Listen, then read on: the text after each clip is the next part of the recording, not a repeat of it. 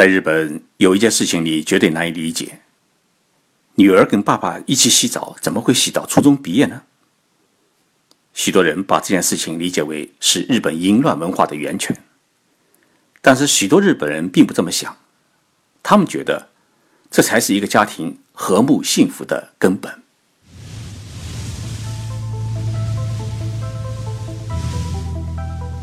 任你波涛汹涌，我自静静到来。静说日本，冷静才能说出真相。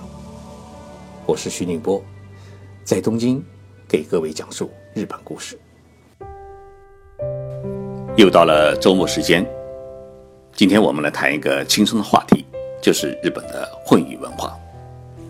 日本人洗澡啊，和中国人洗澡有一个本质的不同。中国人呢习惯于冲澡，而日本人习惯于泡澡。这是因为。日本是一个多火山的国家，它的地热资源呢是十分的丰富，到处有温泉，而且温泉的水质呢有上百种。因此，挖一个温泉泡澡在日本是一个轻而易举的事情，但是在中国呢却很难做到。日本的温泉文化已经有两千多年的历史，在古代啊，无论是城市还是农村，日本几乎都是有混浴的习惯。一方面呢，每天都要泡澡。家家户户不可能每户人家都去挖一个温泉。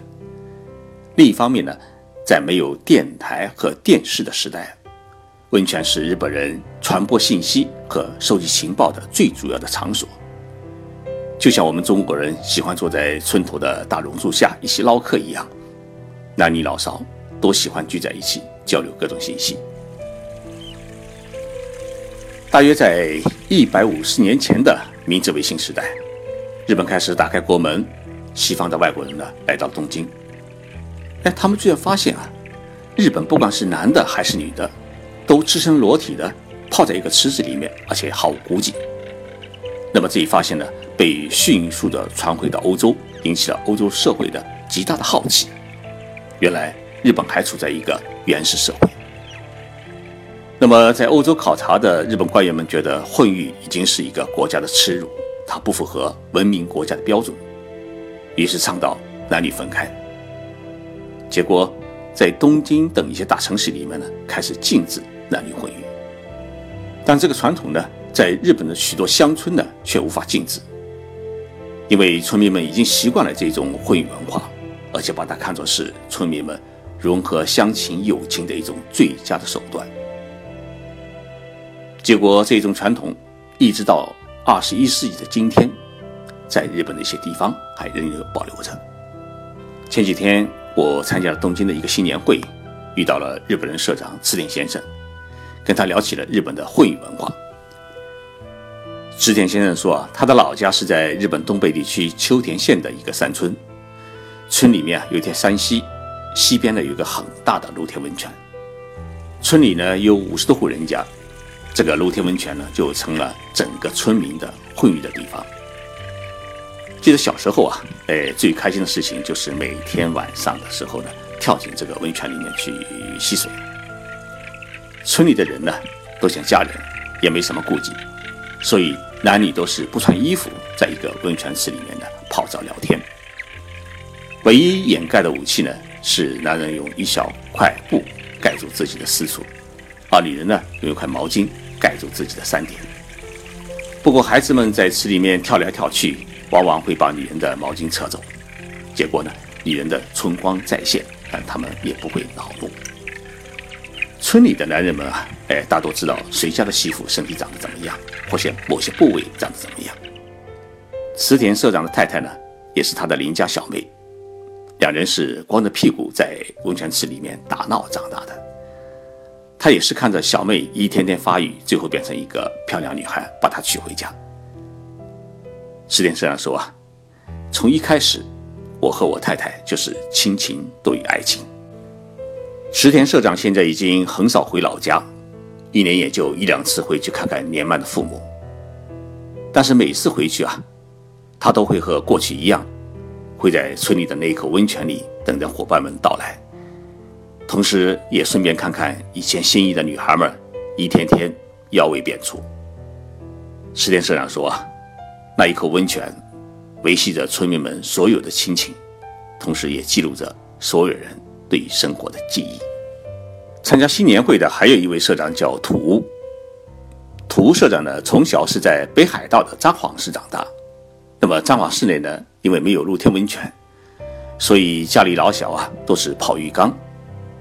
涂先生说啊，家里泡鱼缸啊有规矩，妈妈把鱼缸水放好以后啊，先让爸爸先泡。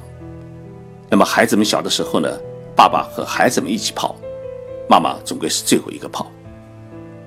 我突然想起一个问题：女儿跟爸爸一起泡澡，一般会泡到几岁？涂社长说啊，自己和女儿一起泡澡，一直泡到女儿上初中二年级。自己是看着女儿慢慢发育，小乳房慢慢鼓起来，而女儿呢，也是从小看着爸爸的身体长大，对于男人的身体的各个部位也是十分的熟悉。我好奇地问。那现在怎么样呢？涂社长说：“我女儿现在都已经二十五岁了，但是每天从浴室里面出来的时候啊，她还是光着身子，什么都不穿，弄得我现在都不好意思。然后我叫她穿衣服，女儿还说，在家里在爸爸妈妈面前用不得那么讲究。我觉得涂社长和他的女儿有些另类，但是我问了其他的爸爸，结果大家都说。”一般都会和女儿一起泡澡，泡到小学毕业，或者女儿开始发育为止。涂先生认为啊，其实父母亲和孩子一起泡澡是日本古代的这种混浴文化的一种衍生。也许中国人讲究男女授受不亲，父母亲呢不会让自己的孩子看到自己的身体。但是如果父母与孩子一起每天泡澡，是一件很好的事情，因为不仅能够相互交流。而且肌肤相亲会产生很深的亲情，泡澡泡出亲情，这也许是婚姻文化之所以能够在日本社会根深蒂固的一个十分重要的原因。过年前啊，我参加了一位日本友人的葬礼。虽然平时与他关系很好，但是一旦当他死去，变成一具冰冷的遗体啊，说实在，我的内心还是有些恐惧。当我赶到他家的时候啊，呃，他已经躺在棺材里面。日本的棺材呢，它的盖板上面啊有个方孔，可以打开，让人家看到死者的脸。我去的时候啊，朋友的夫人把我叫过去，说：“你最后看他一眼吧。”他顺手呢就把棺材的小孔打开。那一刻，我真的很犹豫。但是最后还是硬着头皮去瞄了一眼。下来的时候啊，能够明显的感觉到自己心脏的跳动。但是我随后发现，他的家人，包括孩子们，都会时不时的跑过去，也自个儿打开那个棺材的方孔，然后伸进手去摸死者的脸，一边摸一边还说：“啊，爸爸睡着了，再不摸，明天就摸不着了。”我这时才感悟到，从小与死者一起洗澡，对死者身体的熟悉和亲情啊，使得他们对于亲人的遗体啊不会产生任何的恐惧。这也许是日本会文化产生的一种特殊的人文情怀。从会文化，我们自然会想到性。日本人对于性的态度，比起中国人来说啊，要宽容和开放的多。他主张这种性的非罪化和客观化，强调它本身存在的合理性和自然性。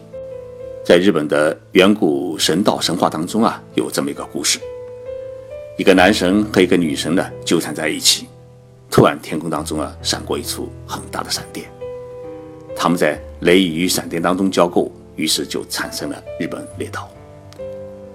所以说，日本的民族起源当中啊。它有非常强烈的这种性启示，那么作为神国的子民，自然不会对性有一种很强烈的排斥感，于是产生一种混育文化，女儿与父亲一起泡澡长大，甚至在女儿出嫁的前一天，最后为爸爸搓一次澡，都是顺理成章的习俗和文化，而这种文化呢，酿就了日本人人与人之间的一种特殊的亲情。各位朋友，听了刚才的节目啊，你对于日本的会文化一定会产生一种非常浓厚的兴趣。那么现在日本还有不少可以会浴的地方，有机会来日本的话，我可以介绍你去体验一下与日本女人一起泡澡的文化。当然不一定都是漂亮年轻的妹妹哦。以后每周末我都会给大家介绍一下日本的风俗文化和旅游，欢迎大家收听。更希望大家把我的这一档《金说日本》的节目能够介绍给更多的朋友们，让大家一起来分享日本的各种有趣的故事。今天呢，就聊到这里。我是徐宁波，我在东京。我们下期节目再见。